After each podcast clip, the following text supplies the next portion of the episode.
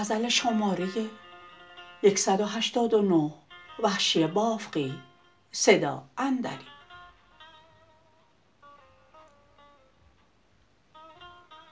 ما را به سوی خود خم موی تو می کشد، زنجیر کرده بر سر کوی تو می کشد. ای باغ خوش بخند که خلقی ز هر طرف چون سبزه رخت بر لب جوی تو می کشد. ای سبزه بخت سبز تو داری که لاله سان هر سو کسی پیاله بر روی تو می کشد.